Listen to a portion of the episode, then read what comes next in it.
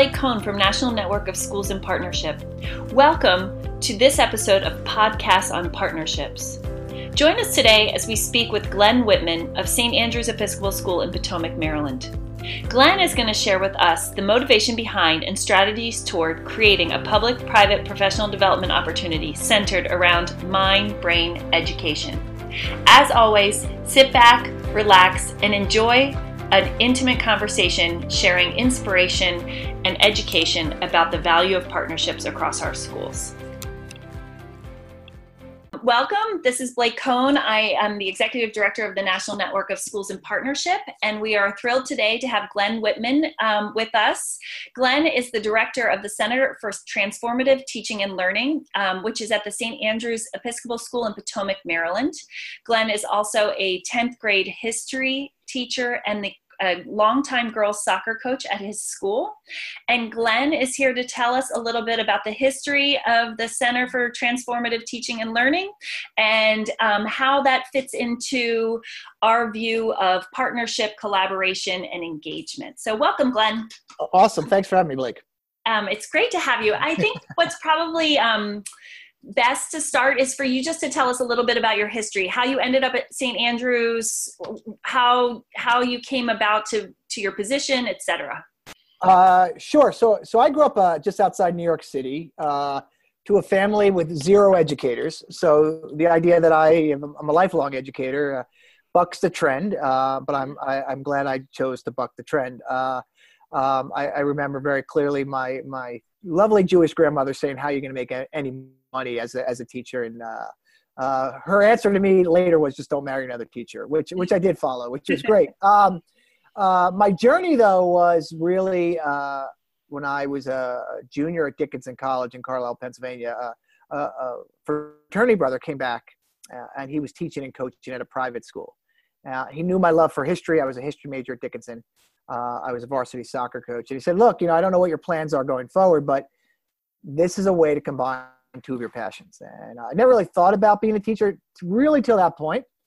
Uh, and then I did a, a, summer internship at Blair Academy, uh, very fortuitously. And that, and in many ways, that was one of the great sparks and mentoring moments to me to say this might be a, a, an interesting uh, career path. So, my journey was after I graduated Dickinson, I applied to every independent school west of Mississippi. I, I thought take a little adventure. I ended up in Spokane, Washington. Uh, like a lot of first year teachers, uh, I got my job about August 10th. Um, I, uh, while I was traveling cross country with a buddy, they needed a, an AP history teacher and a soccer coach out in Spokane.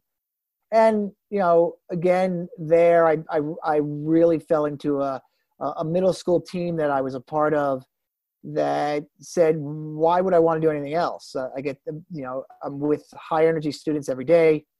Uh, I get to be a learner side by side. Uh, uh, private schools certainly allow the flexibility and the creativity that I didn't feel my public school teachers had, even though they were equally dedicated. Right. So, you know, I think it's somewhat cemented my decision to stay in private school. But it also early on, a couple of the teachers within that school, and it was called St. George's School in Spokane, Washington, really said, you know, one of your bigger goals as an educator should always be to impact uh, teachers and schools beyond the kids who sit in front of you every day. And that sort of stuck with me. Uh, I think it was a guy named Errol Schmidt who sort of suggested that. Didn't really know what that could mean or would mean, but it was there that there is uh, this higher purpose of sharing that I think schools, teachers, um, and faculties must always consider doing, whether it's within their own networks of private schools or um, something that certainly your organization has spurred, uh, you know, uh, crossing um, into into the public and the, charter world. Um, after that, it was a, a, a, master's at Dartmouth. I did a, a boarding school stint at Blair Academy, and then uh, settled down here at St. Andrews Episcopal School 22 years ago. So it's been a journey. I uh, um, it's been uh, years of professional growth. I've been a, a history teacher, varsity soccer coach, an advisor. I've taught anything from sixth to 12th grade. I, um, I'm currently both the, the Dean of Studies and then, as you pointed out, uh, the director of the only mind brain education science research center based in a pre-collegiate school in the United States, which is our Center for Transformative Teaching and Learning. And I'm still having uh, a grand time doing it. I'm exponentially better as an educator than I was in 1991. Uh, so uh, that ke- that keeps me motivated and rejuvenated. Yeah, gosh, I hope we're exponentially better than we were our first years, right? oh, I, I, would argue, you know, teachers in any school setting need to be better in June they were in September. But I, I have often joke, I've written about this recently, that I, in some ways I would like a student recall, like a, and similar to a car recall. Uh, you know, I feel like I could serve those students I taught in the late 90s and the early uh, 2000s so much better because I, I, I, I know my content excellently. I, I don't think that was in question. I think private school teachers are really valued for that. Most of us are hired with majors in our discipline, uh, but we're also hired generally without uh, pedagogical right. training or, or school ed training. So I really think my pedagogical practice has gotten so much more effective using research on how the brain learns that I could serve all those students better. So uh, through this podcast, I'll, I'll, invite all those students back as my student recall. Uh, uh, it would be a year commitment. So uh, yeah, good luck getting them. I, am sure they're all listening, Glenn. I'm sure every single one of them is listening. I hope so. I hope so.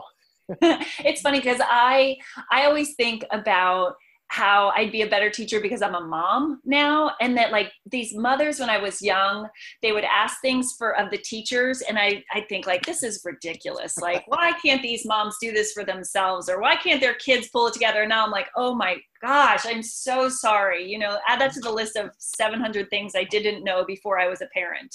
Yeah, um, no, I, I agree with you. I'm not too sure from, you know, I'm a dad of two and I'm an awesome wife.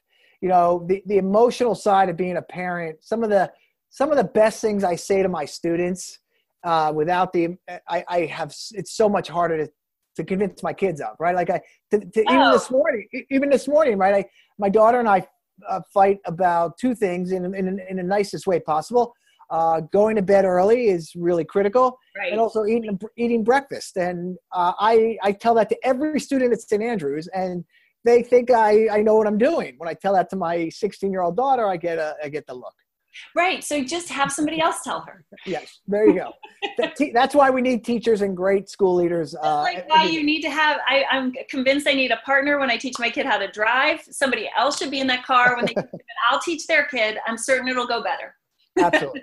Uh, sorry to get distracted, but that's, that's. Oh no, that's this is what it is. So um, so tell me at St. George's did they have already an existing i mean these these mentors of yours that were suggesting that you look beyond the scope of your independent school and sort of serve serve the the greater community and the education of all children is sort of should be your outlook. Did were there programs there already that were looking that way or were these just a small handful of teachers that had this philosophy?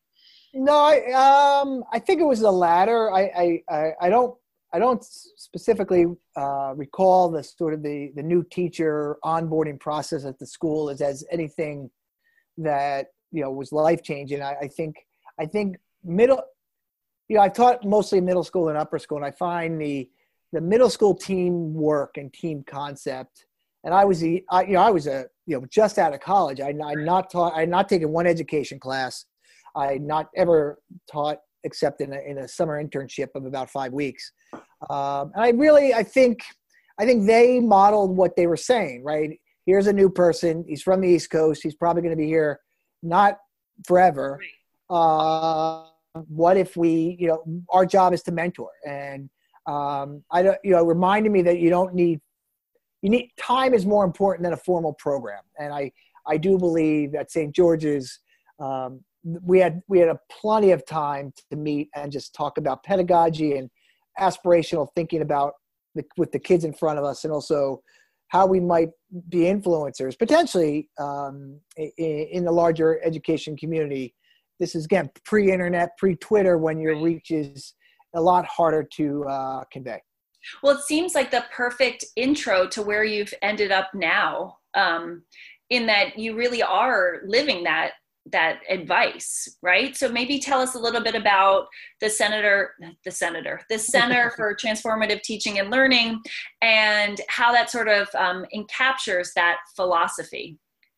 Yeah so i mean you know you know st andrews is a uh, preschool through 12th grade school in a highly competitive washington d.c market. Um, our mission uh, and it's an episcopal school right it's an episcopal so, school So, but again, you know, I'm a Jewish guy in Episcopal school. It's very easy to be. Uh, I think it's really. I mean, Episcopalians. I give them a lot of credit. They they define inclusivity very well. At least this branch well, of Episcopalians. Well, and the reason why I mentioned it is because I find that Episcopal schools, like Quaker schools, they really have um, this notion of inclusivity and community it's so ingrained in their in their you know their tenants i guess i was going to say brand but i'm certain they, they are not branding themselves but um, it's easy to to to to include other schools and other students in your mindset at an yeah. school. Yeah no I, I agree. So you know the, the mission of the school is to know and inspire uh, each child in an inclusive community dedicated to exceptional teaching learning and service. And you know i, I think in a highly competitive DC market, we're all trying to figure out as a private school what's our what's our value add, right? I mean, um, and you know, for a long time, St. Andrews, which is a young school, we're just 40 years old this year, and, and, and there's schools in this area that are 140 years right. old. Um, you know, was trying to figure out, you know, what is its niche. Certainly, we were the only preschool through 12th grade Episcopalian school on this side of the uh, of the Potomac. Um, and I think we, you know, it was it was actually through strategic planning, which uh, is where we got on this journey that would ultimately lead to the center. Um, yeah, I think it was 2005. We tried to figure out, you know, what's the what's the next frontier for creating expert teachers, which is a loaded question, right? I mean, defining what an expert teacher is is we would have a if you bring in 20 educators, you would probably have 20 different opinions. But one thing we we we did find out as we surveyed our faculty, you know, it was we found this gap in all of our in a large percentage of our knowledge. Uh, actually, twenty percent of our faculty in a self-reported survey could claim that they had any training uh, in how the brain learns, works, and thrives. So we thought that was an interesting data point that we sort of stumbled upon.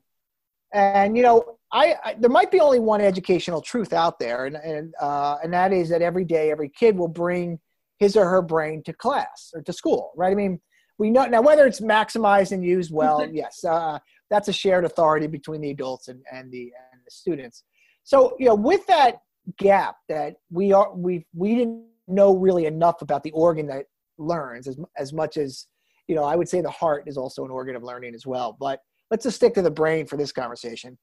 We said how can we close that gap? You know what would it take to get 100% of our teachers trained in educational neuroscience and what would that training look like? And I, you know, I give our head of school, who's still our head of school from that time, Robert Kosasky, saying, look, we're going to go for it. It's going to be an all-in model. Every teacher and school leader will be trained. And at that point, we were all getting a five days worth of training. And all of our, uh, our professional development after that would all be centered around this concept of connecting research to our practice. Uh, we had no grand plan. The strategic plan did not define every step we were going to make as a as a school. But uh, when externally we started getting questions as uh, as buzz started to grow about our faculty's training, and we got calls. Do you offer programs? Do you have publications? Do you have workshops? Well, you know, not surprising. We said maybe there's an opportunity here to to be a conduit for right. definitely this region's public and uh, private and charter schools.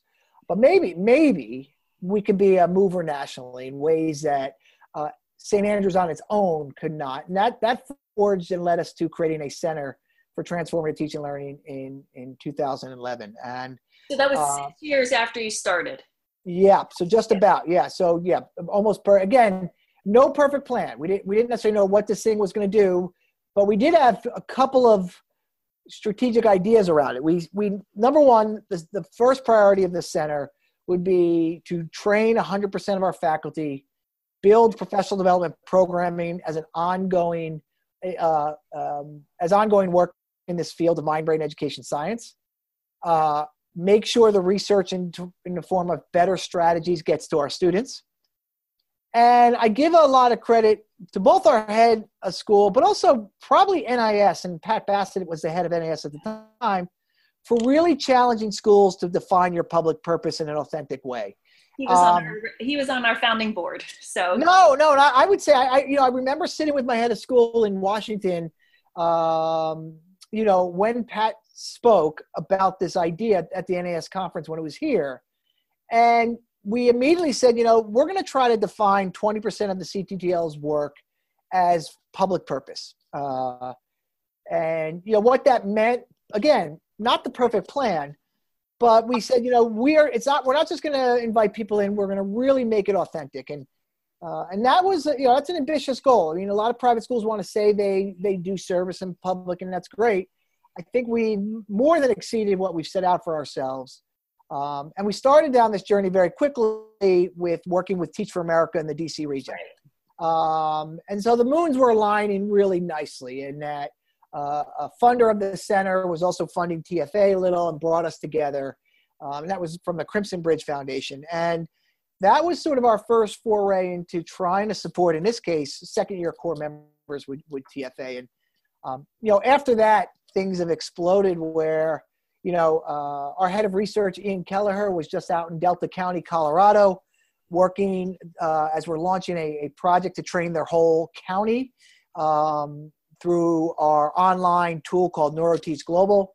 Uh, we head to Iowa, Cedar Rapids, Iowa, very shortly to work there, and we're working very closely locally with teachers in Anne Arundel County, Frederick County, and Montgomery County. So, you know, it brings me great. That's a lot.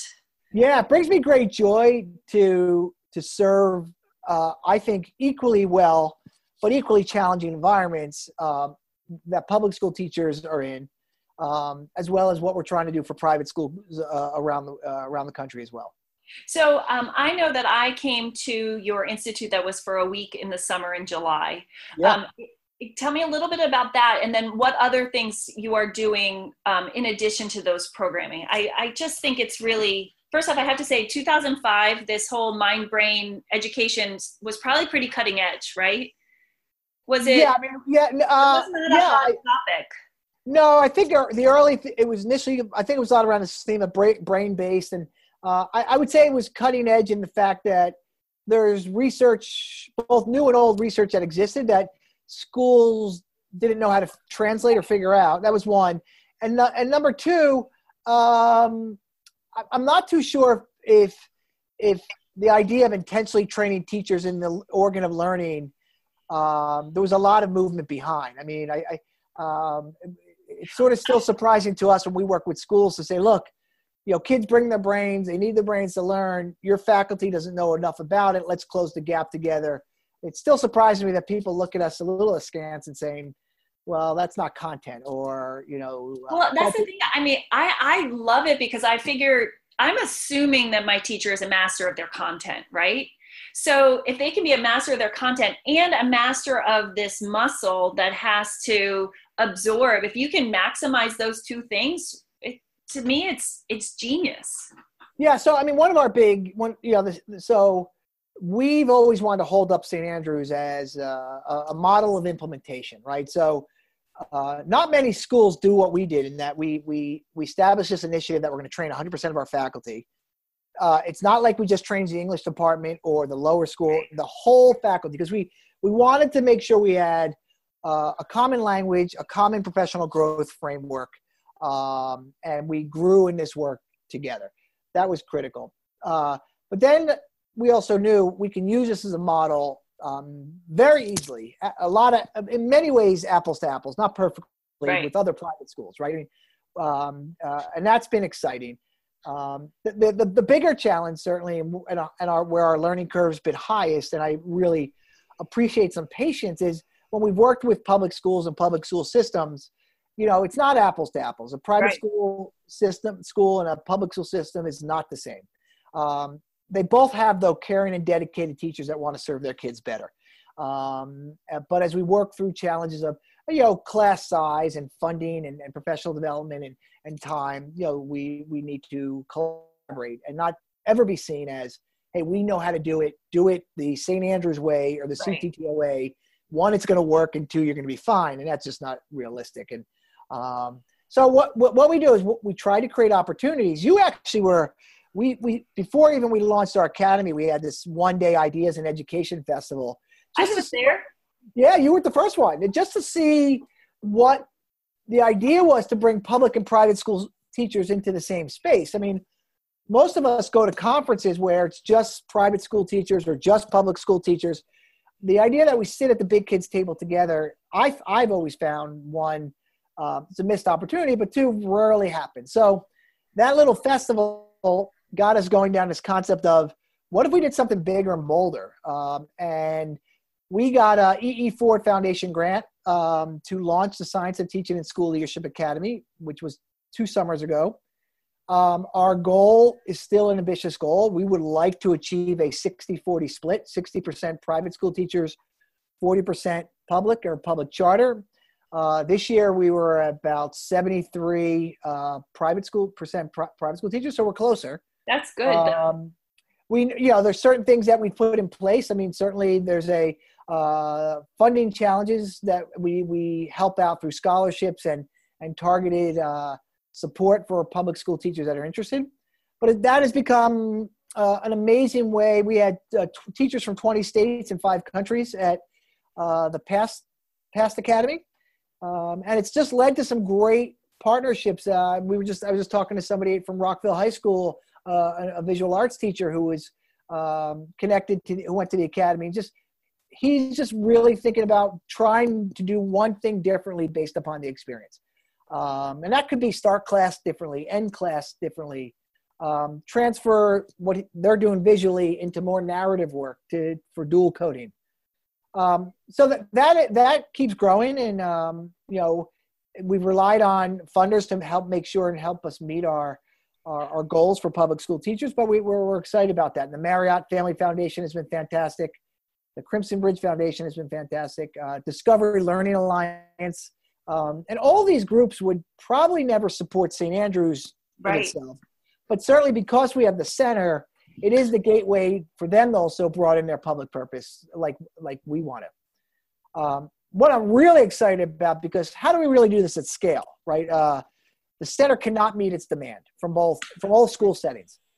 Um, so we were challenged by the Chan Zuckerberg Initiative last fall. Is there a way to leverage technology um, and the science of learning that we are really strong at translating for schools into some type of virtual tool that's not a MOOC, that's not a course, it's different.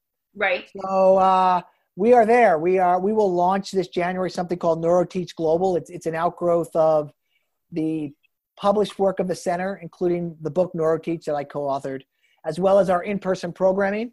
And where we've developed this concept uh, with a software firm in North Carolina called Talented to deliver uh, micro learning experiences to teachers through their cell phones, three to five minute um, uh, bursts of mind brain education science. Uh, they can do it anywhere. They can do it at the metro while they're making toast. Uh, and ultimately, it will lead to the first opportunity to become mind brain education science certified through the CTTL um, we already have just about a thousand people signed up to launch with us this uh, this January. So we're really excited, and uh, more to come on that. Wow. Yeah. And so, where are those thousand people from? All over? How'd you get the word out? Well, you know, this is a difference uh, that you know, obviously, 2018 makes. Uh, certainly, um, again, going to our public purpose. Um, as I said earlier, the entire Delta County School District, 300 educators, in on the western slope of Colorado, they will be the first county in the whole United States um, to be tr- to level one certified. They're training their whole county teachers. I, I ate lunch with them when I was there. Yeah, awesome. I mean, they're they yeah. just like let's just go for it, and um, you know, so there's a group there. There's a uh, smaller groups in, in in Iowa and Frederick County. They're going to train a hundred of their uh, support team uh, immediately. Uh, we're working with great principals at Meade and Northeast High Schools in Anne Arundel County, um, which, you know, some of our biggest interest is coming from public schools, which is couldn't make us any more happier. Right. Um, uh, our, and the private schools uh, likewise are equally interested, but the obvious difference is the, the resources available for a private school to jump in today versus the budgetary cycle of a public school. So built into our grant work with CZI, and I give them a tremendous amount of credit, are subsidies for public schools to be able to get into this space. Um, so we're really excited about that.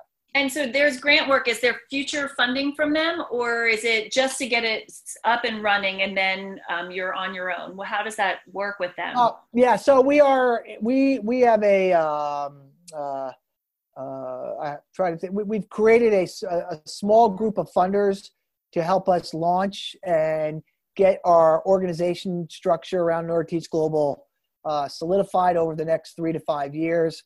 And then, you know, we believe it should be able to stand on its own, and the revenue that's generated um, from certain populations will allow us to do that. And we'll always have to be able to support public schools right. um, who can who who want some skin in the game and understand the importance of it. But you know, to train, you know, it's it's pretty inexpensive. It's it's four hundred dollars for just about twelve hours of of experience, which includes immediate feedback as well as mentored feedback um, through submissions of real world, real classroom challenges. Um, so, we, which is exciting, but we're always going to have to work with with with funders and donors around the world who want to see a high uh, impact and ROI on their investment. And I would argue, shouldn't every teacher have exposure and training in how the right. brain learns, works, and thrives? This might be the most innovative way to, to do this at scale. Um, and uh, we we piloted it with uh, schools, and the, the, engagement data was fantastic.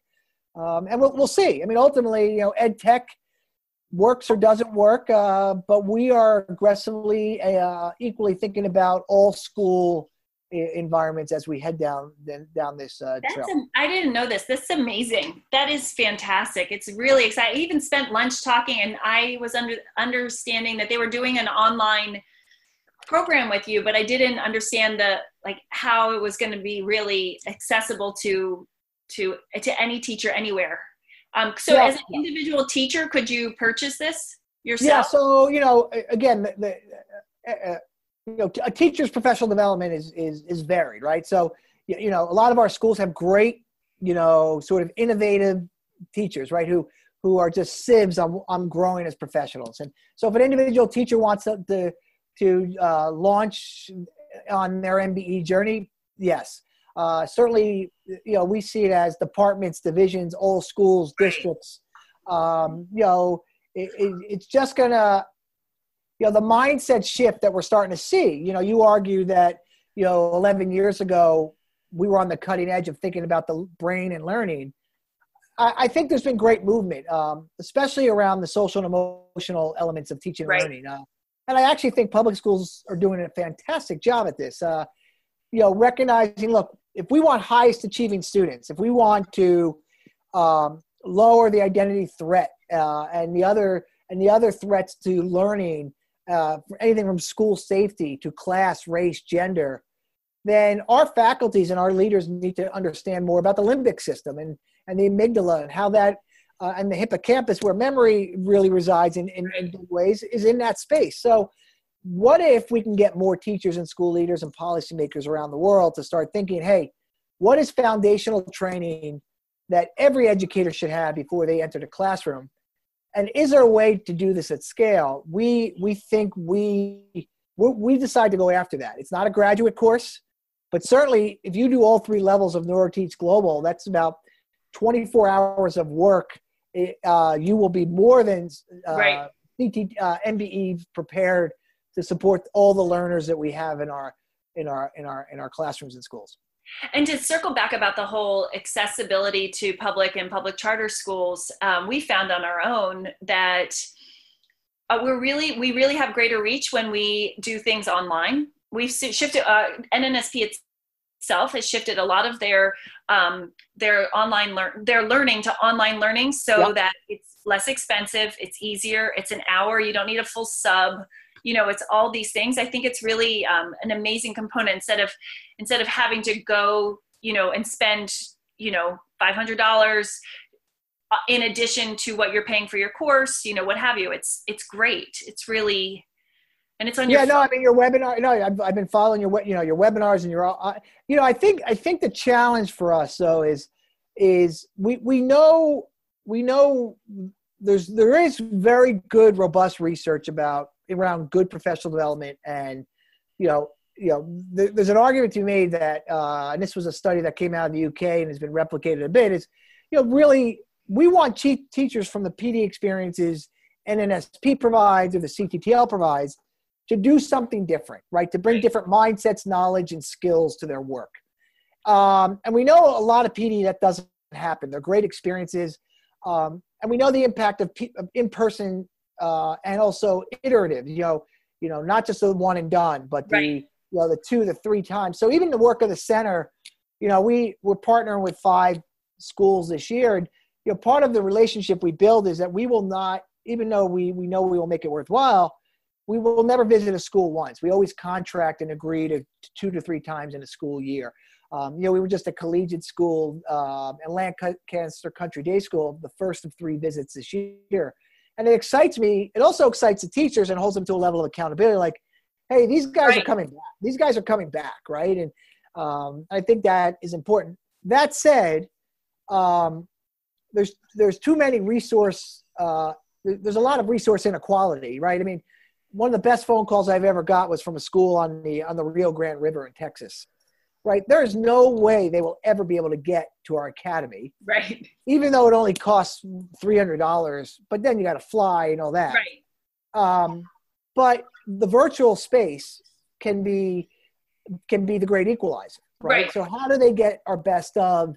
Um, and I don't, you know, and our job with them or teachers from theirs, how can we close the financial gap that they can use something like NeuroTeach Global for $100 instead of $400? And thankfully there's funders and foundations out there that uh, are, are willing to support those kind of scholarship and uh, and subsidization of, of, schools and districts. And uh, if any of them are listening uh, like we all do we would love to talk to you.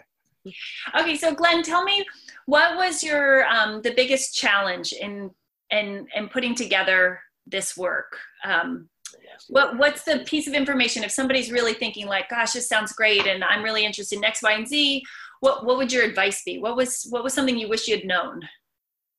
Um, you know, I th- I think, I mean, I I remember when we did our first training with um, Teach for America. So one of the first projects we did with Teach for America in the DC region was uh, they would they wanted sort of a hybrid uh, training of the of what the St. Andrews faculty got uh, in mind brain education science. So when you're hired at St. Andrews, you go through a, uh, a three day training um, in this space, and then our professional development is built around this for, for the rest of your time here at the school. Um, so the question was, could we replicate it? And I probably, as much as we were are attuned and we knew we had to stand in their shoes, right? Uh, uh, I don't think we put both feet in. Um, arguably, I maybe one one foot. Uh, maybe the shoes were the size of Shaq's shoes. And, but I really felt, as much as we felt and, and interviewed, the you know it was a design challenge, right? Here's the content we want to share. Here's your reality, and we we had these great conversations. I mean, what is your everyday reality, and you know what what are the biggest obstacles you face as a as a, as a teacher, a new teacher? Um, I think we could have probably exponentially learned more. Uh, right. You know, so I would just say, you know, there is always this tension point between how private and public schools um, and teachers can collaborate, right? And I believe we have much more in common than we have differences. Absolutely. Um, and I think again, I you know, I I've been a huge follower of what you guys have done, and and again, I give I gave I I love the challenge that Pat Bassett gave us all these years, but I still think we went into that not knowing enough. Um, I think we should have interviewed before working with the teachers, the students, which we now do. Um, I think we we sat in on some classes in schools. We didn't do that enough. Um, I think all of our sort of interviewing and brainstorming, um, most of the time, most of it we just ran out of time.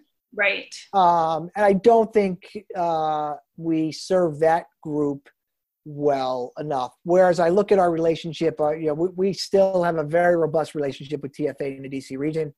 Uh, we have a um, advanced instructional uh, fellowship that we do with uh, their sort of best of second year corps members. Um, but boy, it is so much better. It's another recall I need to have um, of those corps members we worked with uh, earlier on. Eh, um, but uh, you know, I think that was that was really uh, our learning curve was not as we didn't approach it as steep and as aggressively um, as we we we should have or could have, and I think we we missed some stakeholders. The, the students. Well, you don't know what you don't know until you know you don't know it, right? You know, you know, absolutely, absolutely, and and you know, uh, I, I I I think though what we love about our relationship with TFA in the DC region or some of these other public schools that we are working with or these counties or districts is that I, I think we finally have enough sort of street cred out there that this is a, a, a true center based in a private school that really has an authentic public purpose.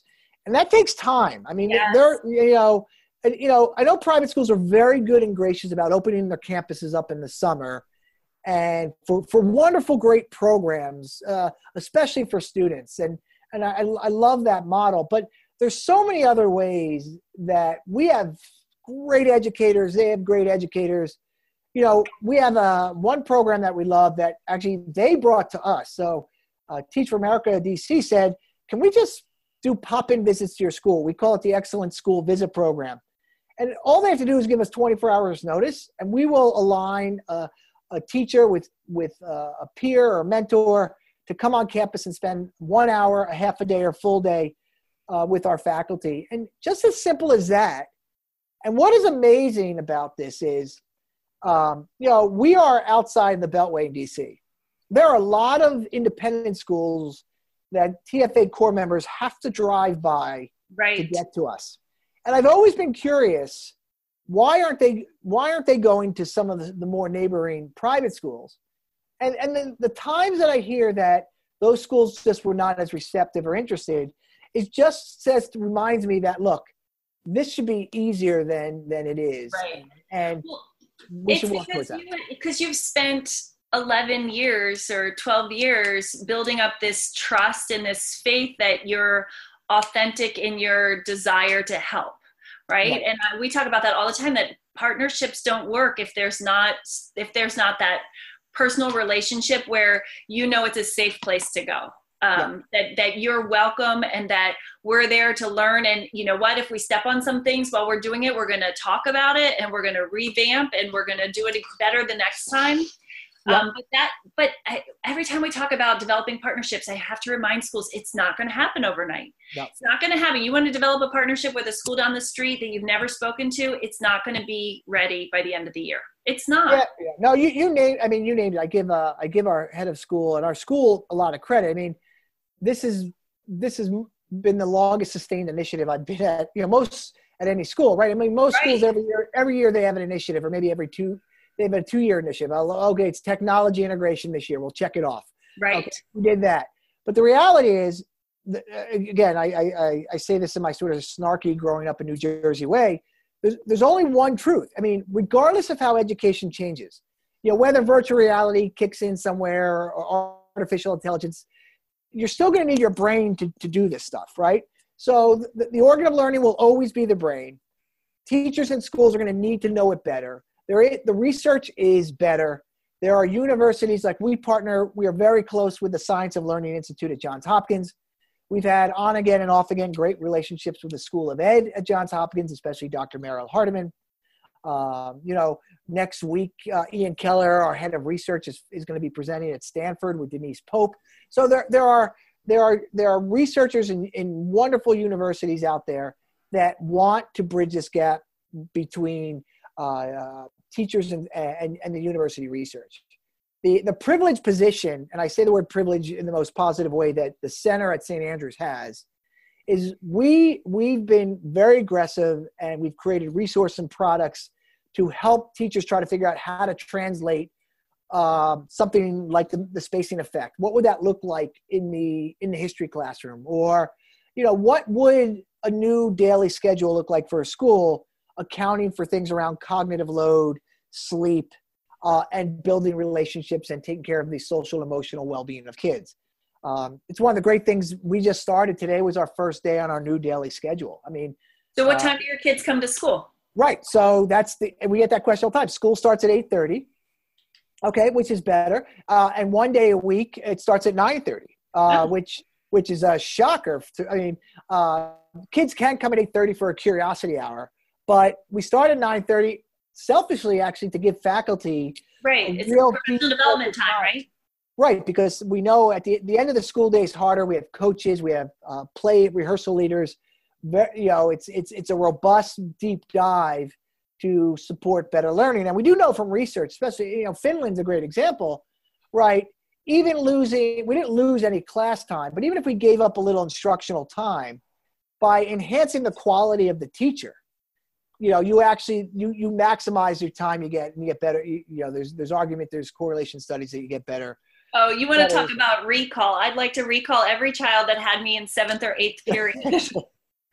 right. I mean, so you're, you know, you're tired, and it's like that warm time of day, and um, yes. So I'd like to be teaching class at six a.m. and be done by two. That is just my own personal those are my biorhythms no but the day the days of you know and i you know my you know I, I would like to think we you know we can get you know so at our school now um you know you have half your half your class periods every day.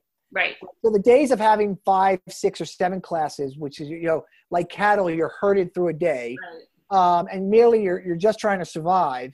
I mean we know from research that's not good learning. Even even if the adults in the room said well it was good enough for me and i survived. I mean, the argument I make to our, we're, we're going to have back to school night tomorrow night, right? And, you know, the, the message I want, if a parent can walk through that school building and they say, hey, this, this seems and, and feels like when I was in high school or when I was in middle school or lower school, to be honest, I'm not, I really don't want them to say that.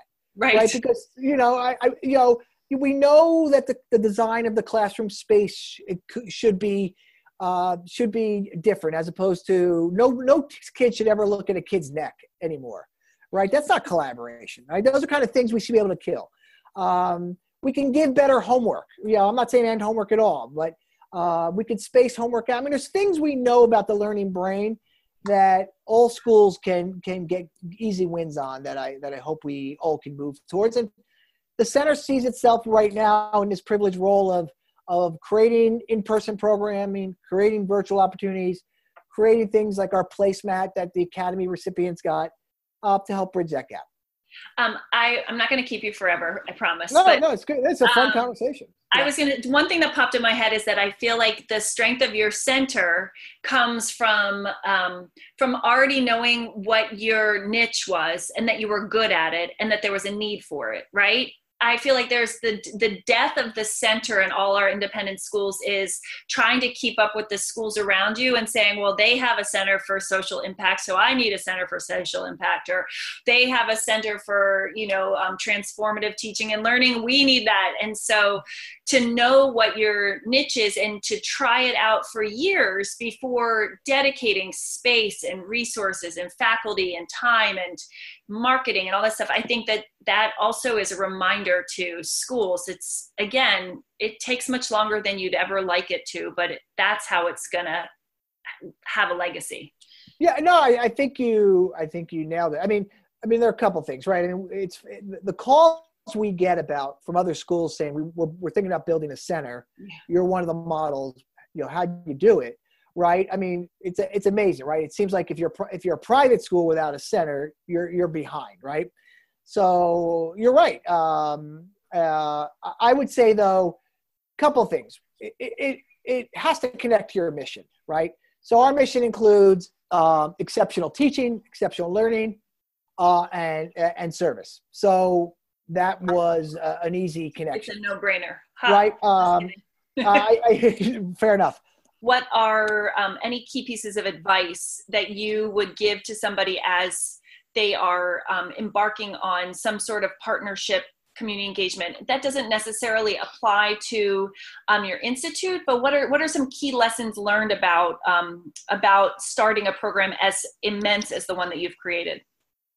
Yeah no i mean uh, key pieces of advice. I, I i think you know schools are generally when they when they're building, whether it's a center like ours at St. Andrews or uh, an initiative, uh, patience is not uh, a great quality, uh, especially for private schools in competitive markets, right? I mean, um, so I, you know, I will just say, uh, I give amazing amount of credit to our board of trustees, our head of school, our faculty, um, that when we embarked 11 years ago on saying we want to close the gap between our teachers' knowledge about the learning brain and their ability to use the growing body of research to inform and transform and validate their practice, we I don't know if we expected this to be an 11 year journey or a, an enduring journey, but we certainly know we weren't going to. We had we didn't set any milestones that were crazily unrealistic or unfair to teachers, which I think happens a lot on schools initiatives. Right? It's you know you know everybody's going to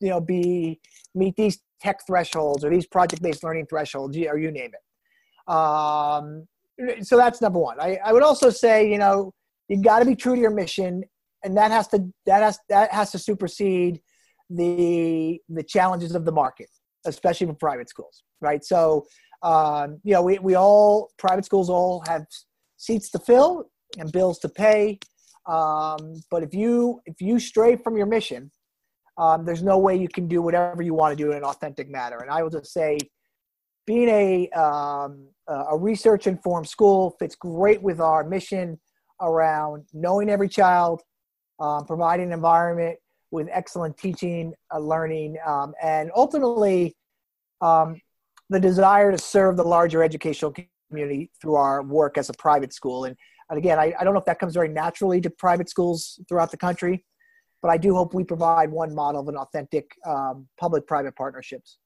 Um, and I do, I do, I will say, leadership is important. Um, I and this is somewhat self-serving, I guess, but uh, you know, I I was tasked to literally never let the foot off the gas on the initiative, which I said earlier. Um, I, I, I think our head of school gave us some clear charges. You know, how do you raise the profile of the school? How do you you know generate uh, funding and and revenue that your our center could be self-sustaining? And more importantly, how will every kid, 100% of our students, so whether they're the highest achieving kids currently, a struggling kid currently, or that sort of just fine kid in that middle who, unfortunately, we sometimes forget, yeah. every kid should benefit from whatever center's your goal of your center and every faculty member. Um, and those are those are key key metrics. So again, I would say patience, uh, leadership are, are are two critical um, elements that uh, we made mistakes in, but we've also um, leveraged to become as thankfully successful as we've been. It's it's perfect because that's what I I feel like I'm always professing that you have to have patience, that these things don't happen overnight. Great ideas can come upon us overnight, but actually putting them into practice and making them sustainable um, and meaningful is a much longer practice and little setbacks can't be reason to turn your back on your original uh, goal yep. and your your mission of your school yeah and i'll add one more thing you know if you're really going to pursue public and private partnerships you know whatever you think your learning curve is as a private school it's going to be exponentially steeper because you, you know it, it, it, it you know it we we work with teachers who love their kids, and, and every school setting has those. But th- there are there are there are differences and experiences in everyday life that you have to be saying, okay, you tell us um, from both sides. Uh, right. we, now, both sides bring. We like to talk about shared authority, with, that the student and teachers have shared authority for the classroom. Um, in a private-public partnership, I would just say that word is really critical. Those words are critical too both sides bring a shared authority to being a successful uh, partnership. And I, uh, I don't know where I ever got that term from, but uh, I like it. It's been a reminder, and so I, I can't trademark it or make money off it. But anybody who wants to use it or at least believe in it. We we lean heavily on the word uh, reciprocity, so I'd like to add something new to my vernacular. So that's great. So I'll give you credit and fantastic. Pass fantastic. credit back to wherever it's from. Yeah. So what are the what are the questions you're pondering about the future of where this work is where where do you envision it in five years or ten years yeah i mean look uh, i think like any school you know we we are interested in the question of what's the future of school and schooling um we you know i i i think you know i'm, I'm reading this great book right now called reader come home um and it's it's about the impact of technology and digital world is having on our kids, how uh, they can attend to reading. And we know technology is, changes brains right. um, for good and bad. And, you know, what, what, where virtual reality is going to fit in, AI is going to fit in. I will just say this. I, maybe I'm just trying to save the jobs of my colleagues, but I still think the best schools and the best teachers um, are, are high touch and relationships make the biggest difference. And a quality of a human teacher, I think, for the foreseeable future, will make the biggest difference in the lives of all kids. And I, I just still think there's such a, a, a gap and an irony that we put teachers in classrooms around the world who have little understanding and experience with how the brain learns, works, and thrives. So I think our biggest challenge, which I noted earlier, is I St. Andrews as a private school um, should not be with uh, other private schools or even highly high achieving public schools in a privileged position that our teachers know more about the learning brain right it should be expect, expected of all teachers and all school leaders and so we are trying to figure out right again how do you take technology and the science of learning and to make sure everybody has foundational um, exposure experience in applying it and getting feedback on the work and uh, we actually are hopeful that the only way to the traditional ways of, of getting such certification or the, the, the, the master's program or the, the, the long courses or the MOOCs just don't work with teachers' reality. Right. Um, so we're hoping, to be honest, to disrupt the, the delivery of the science of learning to teachers um, sort of in some space between their undergraduate work and graduate work. Um, and stay tuned for that. Um, I feel that's our, as a private school, that's our public responsibility only because we've gotten so out in front on translating research for our faculty and our students.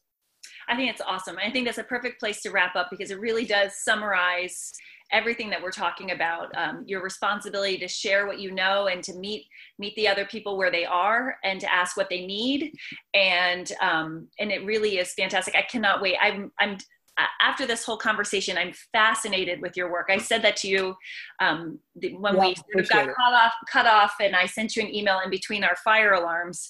That I have, I, I not only find it great that you're doing all this work for um, for for all schools but also just on a personal level i find it so incredibly fascinating the work that you are you know not just the public private partnership part of it but the actual work is really really transformative i think and um, could really improve learning for all kids k-12 even higher ed what have you. Even yeah, yeah. old adults with rusty old brains like myself.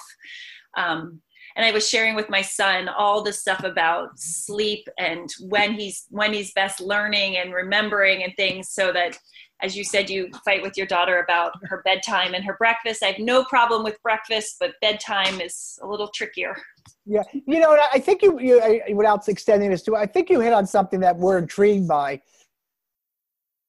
More professionally satisfied than I think I could have ever imagined. I mean, I love teaching history, um, but I don't think I ever imagined myself serving the larger educational community through my teaching. And um, and I, I was just I, I'm intrigued by this uh, concept. When we were talking to John Gould of the E. Ford Foundation, he he keeps talking about how do you attract, retain, and develop the next generation of teachers and school leaders.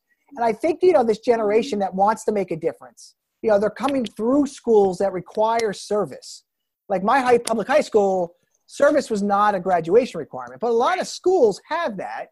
They also want to they want to be uh, make an impact. Um, and I think I wonder. This is just a wondering for your audience: Is this a way to attract the next generation of teachers to into a, a field that val, values research, wants teachers to do research and report back on, but more importantly, wants them to see themselves as, as servant teachers, right. um, as much as uh, serving the kids in front of them, but also sharing in the global education community where technology allows us to tweet, blog, you know, you name it. So I'm intrigued by that. If any of your listeners or, or group schools, public, private, charter, whatever out there wants to talk and play, uh, we will make it possible to uh, to share our thinking and work. Okay, so let us know how how do we reach you? Where do oh, we find you? Yeah, don't call the phone. The phone doesn't work anymore. I don't think. Uh, uh, certainly, my email is G for Glenn Whitman, like Walt and the Chocolates, uh, at saes.org. And we'll have that on our website yeah, for everybody. So, um, I, I love Twitter, so at G Whitman CTTL or at the CTTL is another one. Um, but again, we uh, th- those are two of the, the, the, best ones uh, for us and uh, we love to share Um, we recognize every school's different, but we also recognize every kid will bring his brain and her brain to school. And finally, Glenn, give us a plug for um, your institute for the summer. Oh, thank you for the uh, yeah. So uh, for those who are out there, we we have uh, we're going into our third year of our Science of Teaching and School Leadership Academy. 200 educators, uh, space for 200 educators from around the world. Five days of deep dives with some of the greatest minds in in this work. Dan Willingham, uh, Mary Helen Immordino Yang. I mean, really the the big wigs and including a guy named Whitman and, and Kelleher who wrote a book called NeuroTeach. Uh, we have subsidies and special funding for public and charter schools teachers. So uh, please don't think you don't have the resources. If you have the uh, interest, we will make it possible for you. But that's in July, and uh, love to make it accessible and possible for your listeners. And it was fantastic. I've now participated um, for one day last summer, and then the uh, like we we spoke about early earlier, the initial day. It's fantastic. The the people that are there and the ideas they're all sharing were really inspiring and yep. um, thought provoking. Honestly, yeah, we have a day at uh, we have a day up at Johns Hopkins, which is fantastic. And I I guess now that you're a veteran, we'll just have to create a, a permanent plaque for a seat with the NNSP logo on it. just don't make me make my own name tag. That was high pressure. There you go. There you go. Well, it's such a pleasure, and uh, to, to your audience out there, I hope we can serve as a, as a model as well as partner or just share at some point. Well, thank you, Glenn, so much. Um, I really appreciate you sharing your work. And um, I look forward to talking to you more about this. Awesome, Blake. Great luck. And we'll look forward to seeing you at your national conference coming up.